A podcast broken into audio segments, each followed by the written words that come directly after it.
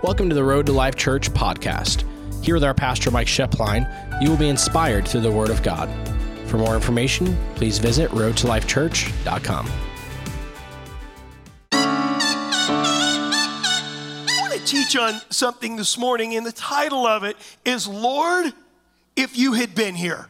How many of you have ever had those moments in your life where it's like, Lord, if you, something that I have noticed is this is that we believe that God's with us when He does the things we want the way we want them done, then we believe He's with us. How many of you are with me on that? God, you're with me because you know what I'm saying? But what about trusting Him when life doesn't go how you think?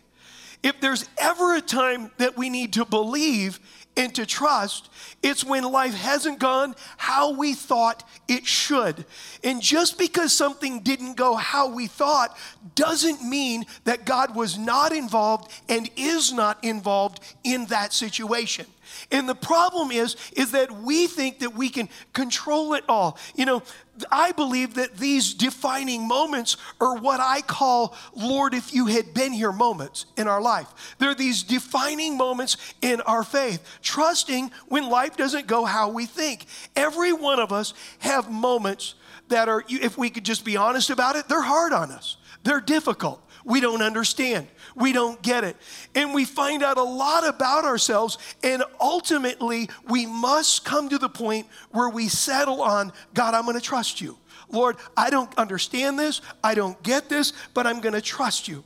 You know, I'm reminded of a story, and a couple of you, a few of you have heard this story, but I want to just kind of a when we moved here from um, California. We lived in San Diego and life was very comfortable 20 years ago for us. And how many of you know it takes God to move you from San Diego to Michigan? How many of you are with me on that? But I'll just, it, it takes God. And, and um, but it was Him and, and kind of through the course of events is I pastored a church out there, but equally is God. I've always been in, I had always been involved in business.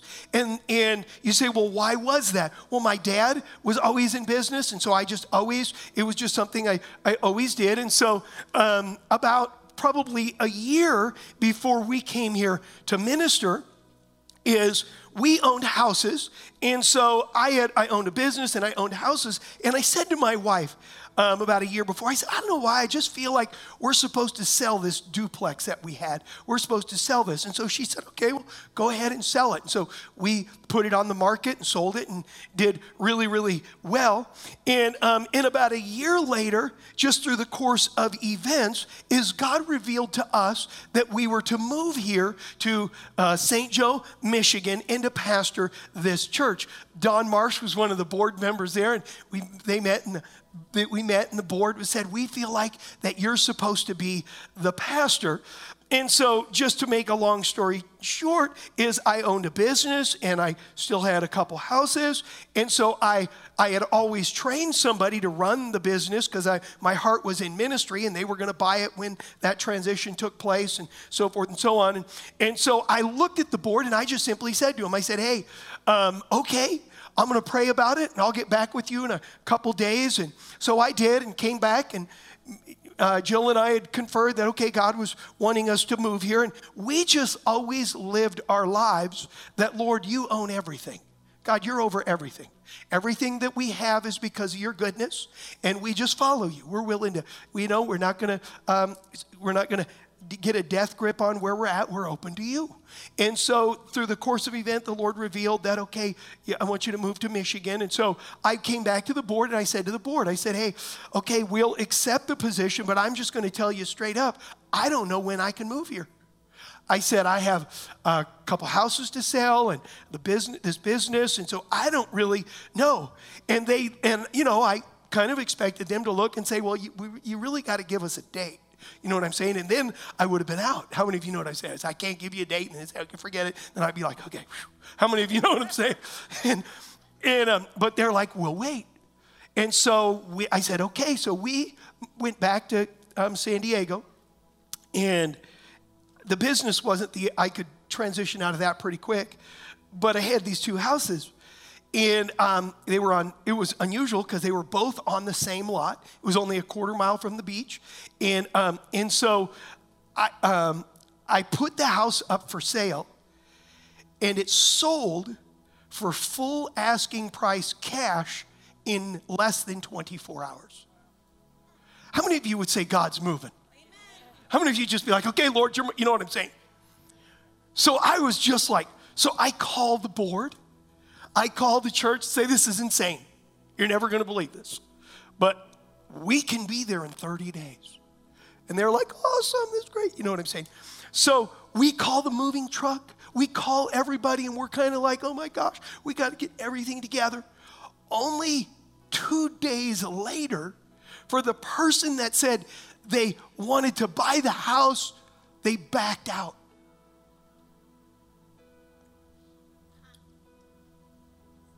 Quick question How many of you would be upset? Huh? She cared more than I did. You didn't want to move. That's what it was. But I was like, everything looked like, God, you're doing this. How many of you know what I'm saying? And all of the sudden, it was like the carpet got ripped out. And I, can I just be honest about my thoughts in that moment? God, why did you even let them bid on this house? It would have just been better if they had never showed up because now I called and all these things are moving and everything's going together and this and this and this. And, and I was just so worked up. How many of you been there? Okay, look, don't look at me like that. You've all been there. I was just like so worked up. I was just like, oh my gosh. And I just, my wife is like, let's pray. I said, I got to take a walk. How many of you know what I'm saying? I got, and I walked down to the beach and went by 7 Eleven and got my 32 ounce cup of coffee and walked down the beach. And I was just like, and it took me two to three days to get my equilibrium back, where I just was like, oh gosh. And ultimately, I had to come to the point where I had to say, okay, God, I'm going to trust that you have got everything under control and I'm willing to follow. I want to read a scripture, Proverbs 20, verse 24. This is the passion. It says, It is the Lord who directs your life. For each step you take is ordained by God. Now look at this to bring you closer to your destiny. So much of your life then remains a mystery. Another translation says, How can you understand it? Think about this for a moment. David, after he was anointed by the prophet Samuel, to become the king, nobody recognized it.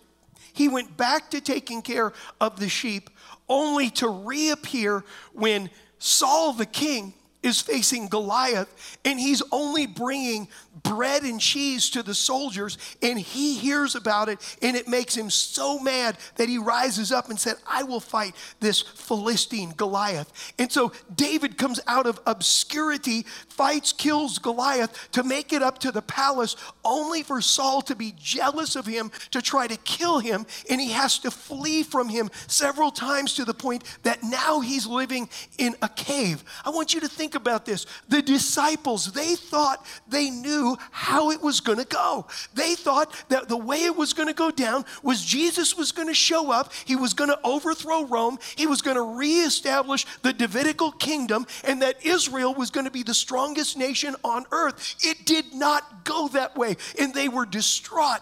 Abraham, God speaks to Abraham and says, Abraham, you're going to be the father of a nation. There's just one problem. Abraham's a hundred and his his, and his girl is 90. It ain't working well. How many of you know what I'm saying? It, think about this Moses, it says in the book of Acts, God calls him to be a deliverer, but God has a timing and a way. And Acts 7 says it like this that Moses presumed that the Israelites were going to understand that he was a leader. So he steps in and kills an Egyptian, presuming that they're going to follow him, only to flee for 40 years to the backside of the desert. Joseph has a dream from God. God says, This is what's going to happen, only to be thrown in a well, sold into slavery, and a prisoner for 21 years. What we have got to realize is this is a theme in the Bible because it is a necessary season for us to develop in our trust in God. It's a necessary development season. We don't like it. We don't like that season. But without it, what it is, is we have lopsided faith that is control faith. God, I believe you as long as I'm in control. Lord, I believe you as long as I feel it.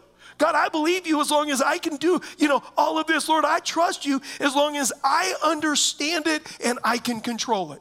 But if I don't understand it and I don't and I can't control it, understand God, I'm going to struggle. How many of you have ever how many of you like extreme roller coasters? Anybody like extreme roller coasters? Have you ever noticed I liked them more when I was younger? I'm going to be honest. And, but have you ever noticed when you get on an extreme roller coaster, they got a sign right there. And it's a sign that says warning. How many of you are with me? It says warning. If you have, you know, heart conditions, if you have tendency to this, if you have neck problems, if you and it goes all through this thing. And they basically, it's a disclaimer to say, if you die on this, it's your fault. How many of you, how many of you know what I'm saying? But what it is, is God wants to grow our understanding and trust in Him beyond what I call faint at heart trust. Faint at heart. Lord, I trust you, but if I don't get it, I'm faint at heart. And, and I think that what we're going to do is we're going to look at the story today of Lazarus' resurrection and his two sisters, Mary and Martha.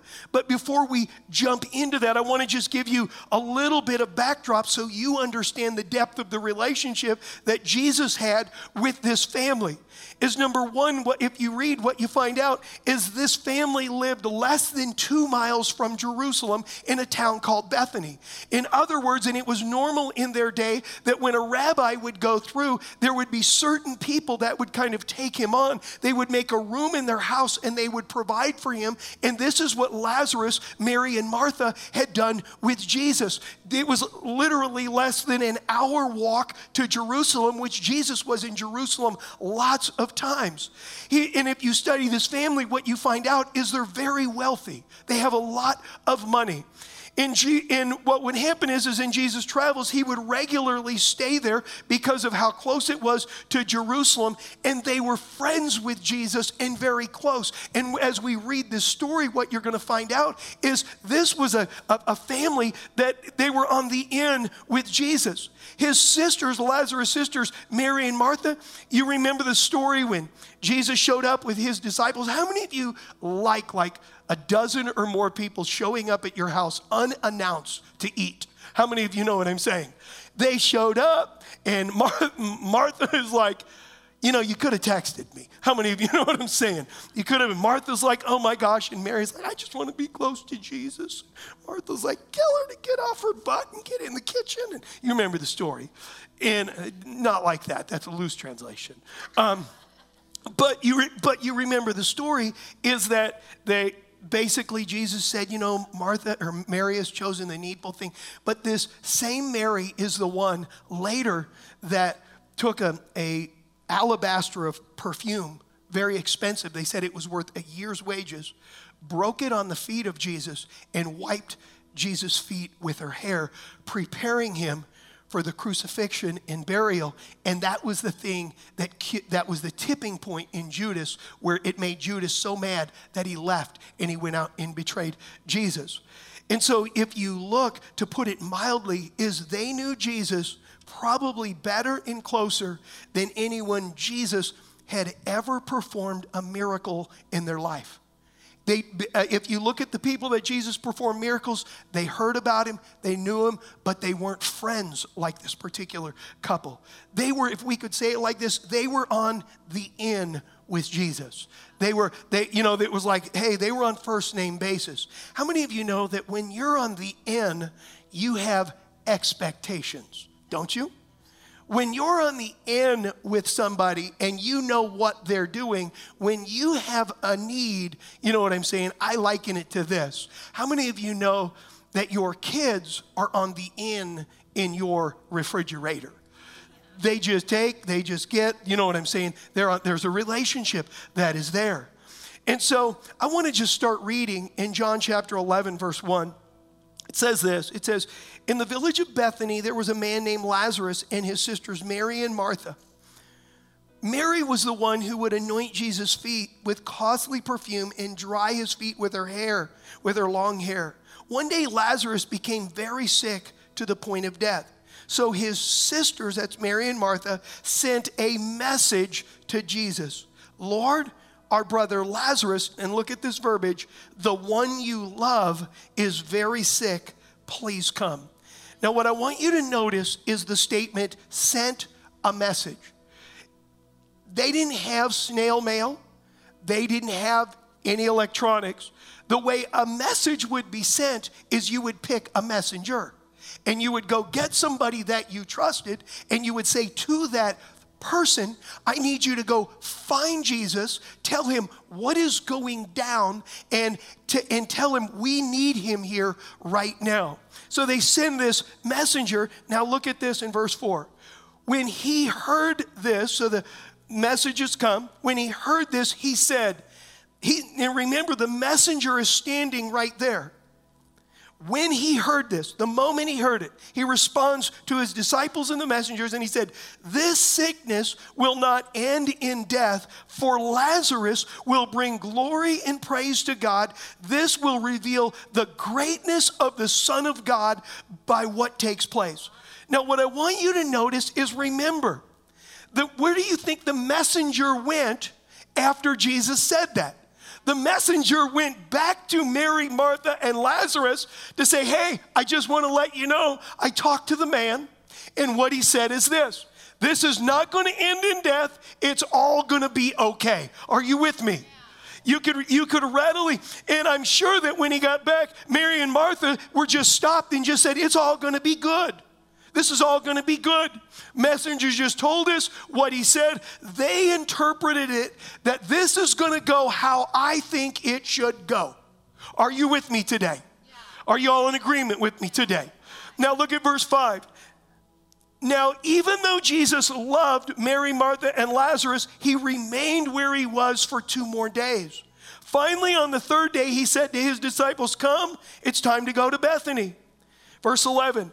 Then Jesus added, Lazarus, our friend, has just fallen asleep, and it's time to go and awaken him. When they heard this, the disciples replied, Lord, if he has just fallen asleep, then he'll get better. Jesus was speaking about Lazarus' death, but the disciples presumed he was talking about natural sleep.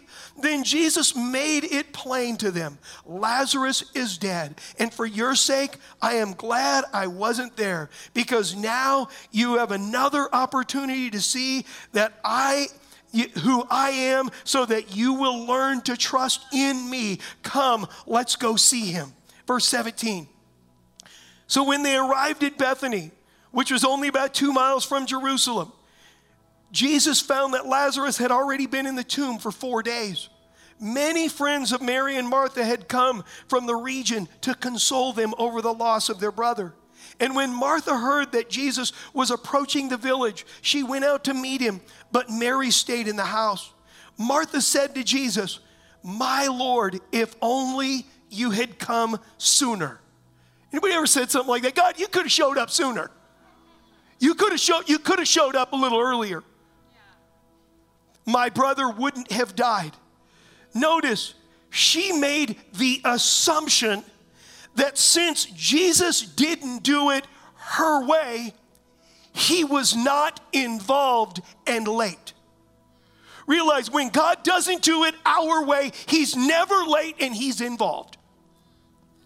Are y'all with me? Are like, ooh, you know, notice, notice, God, she basically was like, You haven't been involved. You weren't here. You let us down. You didn't show up. Verse 22.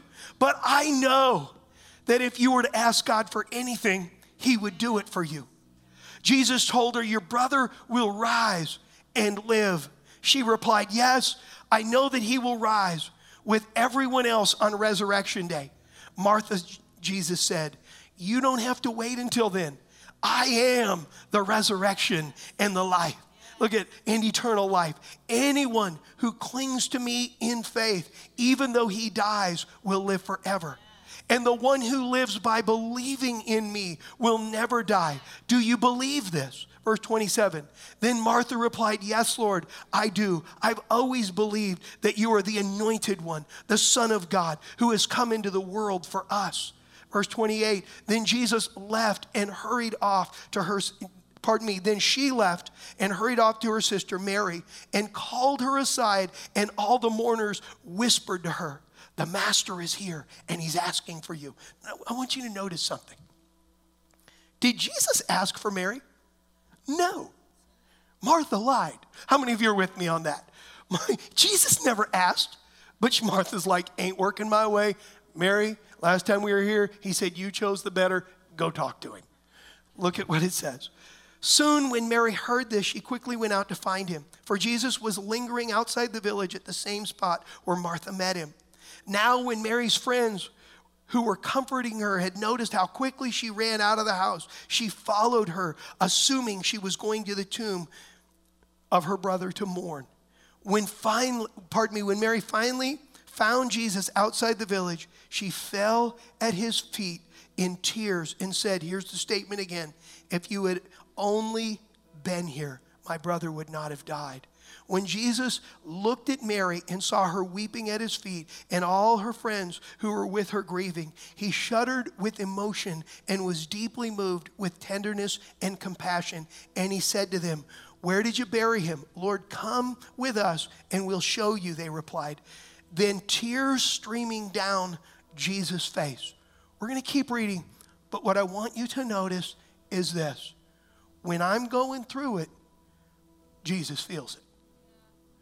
When it's hard on me, Jesus feels it. He's not standing off, He feels it. He knows what's going on. Seeing Jesus weep caused many mourners to say, Look how much he loved Lazarus. Yet others said, Isn't this the one who opens the blind eyes? Why didn't he do something to keep Lazarus from dying? Then Jesus, with intense emotion, came to the tomb, a cave with a stone placed over its entrance. Jesus told them, Roll away the stone. Then Martha said, But Lord, it's been four days since he died. By now his body is already decomposing. Jesus looked at her and said, Didn't I tell you that if you would believe in me, you will see God unveil his power? Amen. Verse 41. So they rolled away the heavy stone. Jesus gazed into heaven and said, Father, thank you that you have heard my prayer, for you listen to every word that I speak. Now, so that those who stand here with me will believe that you have sent me to the earth as your messenger. I will use the power you have given me. Then, with a loud voice, Jesus shouted with authority, Lazarus, come out of the tomb. Then, in front of everyone, Lazarus, who had died four days earlier, slowly hobbled out. He still had grave clothes tightly wrapped around his hands and his feet, covering his face. And Jesus said to them, Unwrap him and let him go. I want to just, you know, this story, you stop and you think about it, is they were discouraged. This was a Lord, if you had only been here moment. And I want to just, if, if I could, there's a lot we could take away from this, but I want to just give us four takeaways that we must apply when life doesn't go how we think. This is not going, God, how I think. Number one is this is my trust must be in him big picture not what i think he should do short picture my trust must be in god big picture God, big picture, I thought, but my trust is in you. I see, but my trust is in you. What I want you to notice is both sisters didn't change their view or their allegiance to Jesus. They were upset, but their faith didn't change. They're upset, but their faith didn't go into the rocks. Lord, you're the Messiah. You're the one we've been looking for our whole life. See, is my faith in Him or what I think He should do? Understand, we're always going to face times that we look and we say, God, you should should have done this, but what I know is you're smarter, you're bigger, you know what's going on, you're navigating my life. This is painful, it's rocking me to the core, but my faith is in you. Big picture, even though right now I'm facing some pain in my life. Are you with me? See, this is easy to say, but it's harder to walk out. It's harder. I mean, think about this. These were his friends, Jesus' friends. And what it is, is we've got to be able to just stop and say, okay, God, you are the Messiah, you are Lord, and you're over my life. Number two is this is am I open to bigger purpose or only short-term comfort? When I have a setback, when it didn't go the way I want, am I open to a bigger picture or am I only governed by short term comfort? Jesus said through this whole story that God sees, that God knows, and He has a plan, and He's gonna do, He's gonna use it. You know, I think what's interesting is, is this. Then he'd ask them questions and he would say, Do you believe? Whenever we're going through something, we need to ask ourselves, What do I believe right now? Do I believe? Right now? What do I believe? See, God didn't cause this, and He doesn't cause many of the things that we face. But if we'll keep our heart right, my faith intact, and where it needs to be, is He will use it for my certain good. But I've got to keep my faith intact. I've got to be able to just stop and say, God, you know what? This is painful. I don't understand. I don't under I don't get it. But Lord, what I know is that you're good and that you're faithful. Number three is this is reflection and meditation on what Jesus has said is a major help in difficult times. When I reflect and I meditate on what Jesus has said. Notice Jesus said this to them over and over again. He spoke hope to them, He spoke hope to the messenger. He spoke the same thing to Martha two times. She simply forgot because what she was facing was attempting to scream louder than what God was saying. And whenever we go through something that's a setback or a discouragement or a hurt, understand that because we have a body and we live in this natural world, it is going to scream loud, it is going to scream hard, and it's going to try to get hold of our attention. But what we've got to do is, I am in charge of the volume meter of my reflection and meditation of what I let get on the inside. I'm in charge of that.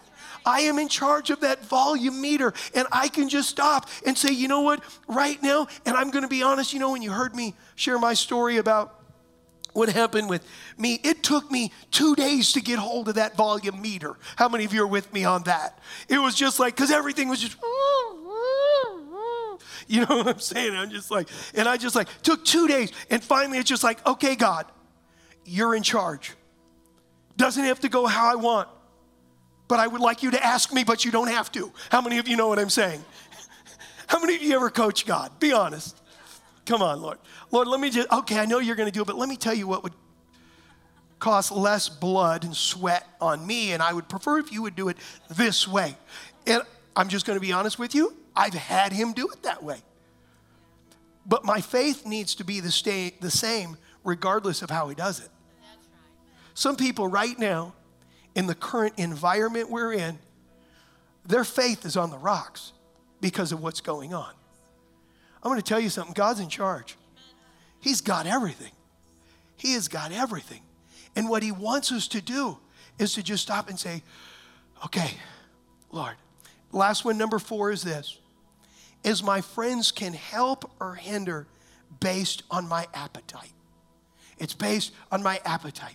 You say, what do you mean? What is my appetite to eat? When I talk about my friends, I'm gonna, I think personally, I think that in these times, we have three tiers of friends in our life. Three tiers. The first tier of friends are the ones that tell us what we need to hear in order for us to move forward. Those are the friends that they'll tell us what we need to hear. Is my appetite, am I willing to? You know what I'm saying? They'll tell me what I need to hear in order to move forward. The second tier of friends is they tell us what we want to hear, but it keeps us where we're at. That tier of friends is like, oh, yeah, you know, oh, and they'll tell us what we want to hear, not what we need to hear. They'll tell us what we want to hear. And the third tier of friends is the ones that tell me what I shouldn't hear and it sets me back. They tell me it's just, you know what I'm saying? It's, they, they tell me what I shouldn't hear. You know that another norm in the Bible in their day is that you could hire mourners. It was actually a, a, a status badge. That the wealthier you were, that you could, you could go out and hire mourners because your recognition in the community when somebody died was directly connected to how many people mourned at your going. And so it was normal that in their day that the wealthy people would be like, okay, I need 100 mourners. How many of you know what I'm saying? And they, they go hire them and, and people, you know, be a crowd of people. It's like, okay, today we're mourning for Lazarus. Who? Lazarus. You're going to mourn for Lazarus. I, I really, okay, I'm going to mourn. Come on, start working it up right now. He's giving us 20 bucks. How many of you know what I'm saying? And so they'd work it in and they get all the mourners and they'd, they start mourning, you know what I'm saying? And they, and they would they would start mourning. But you know what? Today, you can still hire mourners. They're on social media. You can find people on social media that will hold you back and keep you where you need where you don't need to be because they know nothing about the situation but they got an opinion. How many of you know what I'm saying? And and we just have to stop and just be aware of it. Who and what am I investing in? Because it will drown out everything else. I would say right now that every one of us, and the thing about difficult moments or things we don't understand, or Lord, if you could be here situations, is behind every time we face one of those natural things in our lives, there is always a spiritual battle that is going on behind the scenes for our soul and for our expectation of God tomorrow. It's always going on behind the scenes. And it's going to what it's trying to do is control our next chapter. And the question is is what am I going to do about this thing that just happened so that it doesn't hinder me? It doesn't distort my view and it doesn't affect my belief in the goodness of God, which will bind me and hold me where I don't want to be. Are you with me today? Stand to your feet if you would.